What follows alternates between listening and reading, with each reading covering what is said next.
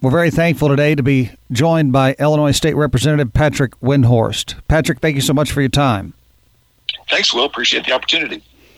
Wanted to bring you on to discuss news that was reported last Friday, and it's that uh, Southern District federal judge Stephen McGlynn issued a well, what would it be? An injunction? Yes, that's correct. That would essentially enjoin the state from enforcing the assault weapons ban that was passed and signed into law back in January. And this uh, case has taken many twists and turns. Essentially, in a nutshell, this ruling says that everybody in the state of Illinois uh, has the same Second Amendment rights they had before the law was signed, at least temporarily. Do I understand that right, or am I wrong?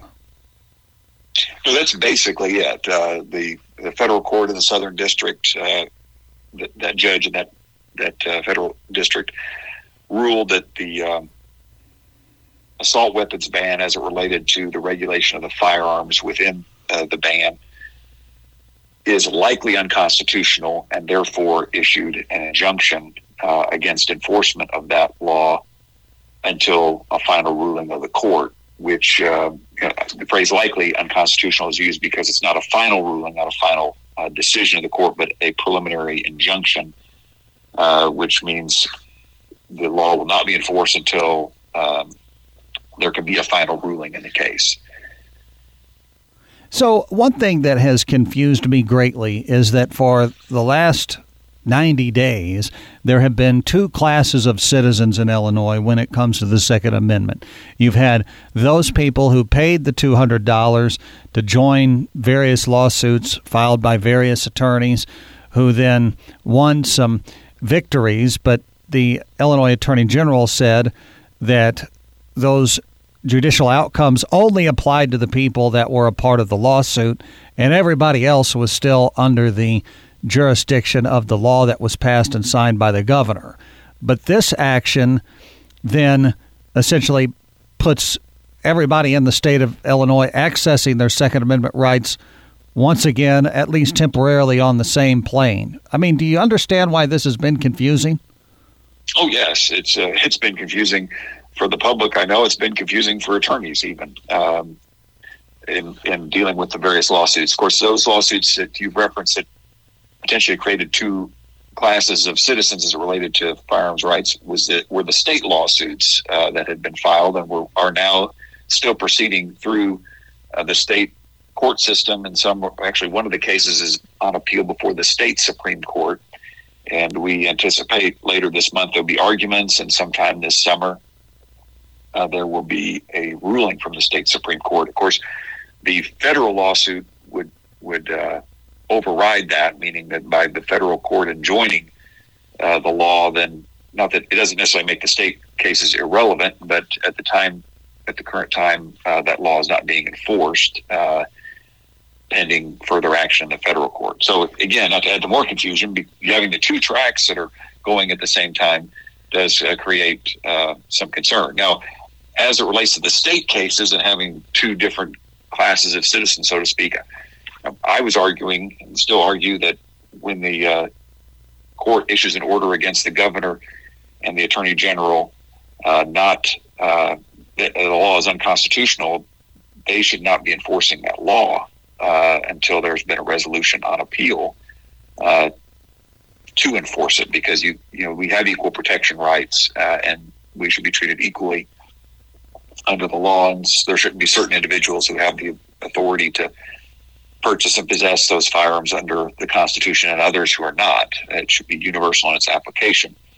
Now, that argument, I guess, could come up again if something occurs with the federal lawsuit that uh, is not favorable to Second Amendment rights. But at the moment, uh, that, that's more of an intellectual discussion. Are you aware of any enforcement action of the assault weapons ban as passed in the state of Illinois since it was signed into law? I am not. Uh, there were some uh, anecdotal evidence, I guess. There was some anecdotal evidence that uh, right after the signing, state police officers were informing uh, gun dealers of certain obligations under the new law, but I wouldn't interpret that uh, as necessarily an enforcement action.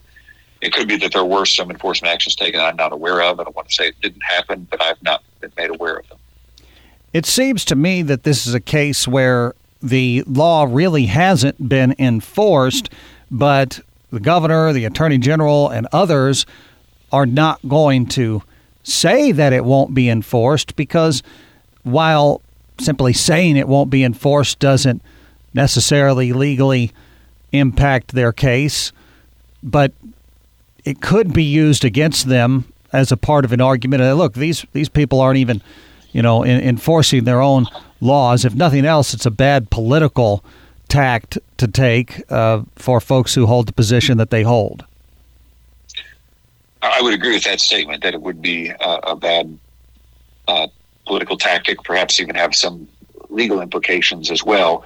I would, uh, talking about enforcement, want to make one caveat to that. And, you know, the, the gun dealers who are attempting, potentially attempting to sell the firearms covered by this law, my understanding is have not been able to sell them. So while there hasn't been enforcement, as in someone being arrested or weapons being seized, there has been, to my understanding, a prohibition on the sale or new sale of firearms. So there has been impacts from the law, even if uh, there hasn't been uh, direct enforcement. That's my understanding how how it's played out. Uh, so the, the law has had an impact on the Second Amendment rights of individuals, even though the registration part of the law for those firearms already possessed has not kicked in because that occurs later this year if the law were to be enforceable uh, if the state were to win on appeal. What a convoluted mess. It is a mess. And that's why I tell people uh, who ask me about it that, uh, you know, I can tell you what's occurred with the suits. I can tell you what's uh, what the law says. But I, if you're involved in the, particularly if you're involved in the business uh, of uh, selling firearms, but actually any individual, you probably need to talk with an attorney because there are so many different wrinkles uh, and to the lawsuits that have played out that um, any person's individual position may be different than another's. We're visiting with Illinois State Representative Patrick Windhorst today. We're discussing the fact that federal judge Stephen McGlynn has enjoined the state of Illinois from enforcing the assault weapons ban that was passed back in January of this year. That action has been appealed to the Seventh Circuit U.S. Court of Appeals. Now, help us understand does this action of McGlynn in joining the law, the appeal to the Seventh Circuit, if McGlynn and the Seventh Circuit are in disagreement with one another, does that set up an appeal to the U.S. Supreme Court? Uh, potentially. So if uh, McGlynn has ruled in joining the law statewide, Judge McGlynn has, so that means that the law is not enforceable statewide as it relates to uh, the firearms that are regulated in the sale of those firearms. Uh, that is on appeal to the Seventh Circuit. If the Seventh Circuit reverses uh, McGlynn, then that could be appealed to the U.S. Supreme Court. The U.S. Supreme Court does not have to take all the cases that are appealed to it. It has discretion on what cases it takes. Uh, sometimes it does not take cases even that it might overrule if there's not a conflict in the in the different circuits of the state. So we are in the Seventh Circuit, which covers several Midwestern states or other circuits, of course, then throughout the country. The Seventh Circuit's opinion differs with another circuit, then the Supreme Court is more likely uh, to take that case uh, to clarify the law to avoid that conflict uh, conflict, conflict between the circuits. Uh, so, when the most recent U.S. Uh, Supreme Court case on Second Amendment rights, what we call the Bruen decision, was decided just last year, uh, in fact, was the basis for part of a good part of Judge McGlynn's ruling. When that was decided, there were other Second Amendment related cases that were pending before the U.S. Supreme Court that the U.S. Supreme Court did not rule upon, just sent back to the uh, various circuits and said, reconsider these decisions uh, based on this ruling. Not taking the Supreme Court was not necessarily taking a position one way or the other, just saying you need to reconsider your decision based on the Bruen case. And I believe that one of those cases uh, that was ordered to be reconsidered involved uh, a ban of firearms similar to what we call our assault weapons ban.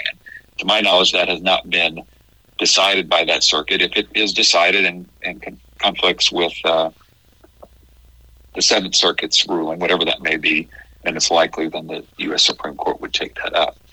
It, well, this is a long way of saying there is still a ways to go in this case. A very favorable ruling in the Southern District of Illinois in the federal court, which you know we had been telling people to watch that case the whole time uh, the litigation has been pending because we felt like the federal law was strong in this issue, and that uh, there was a strong likelihood that uh, there would be uh, a favorable ruling in that case.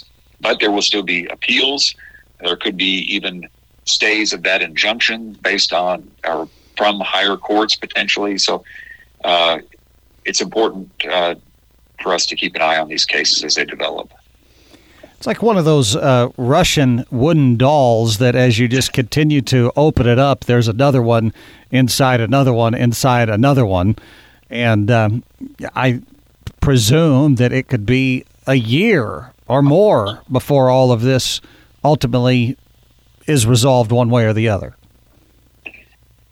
Yes, I mean, that's uh, I think a fair statement uh, that it could could take that length of time. Uh, a lot of it because it's an injunction, and if there are rulings on the injunction that are favorable uh, by the Seventh Circuit, and then that's not taken by the U.S. Supreme Court, that would obviously be the quickest path and uh, could be resolved more quickly uh, than than several years.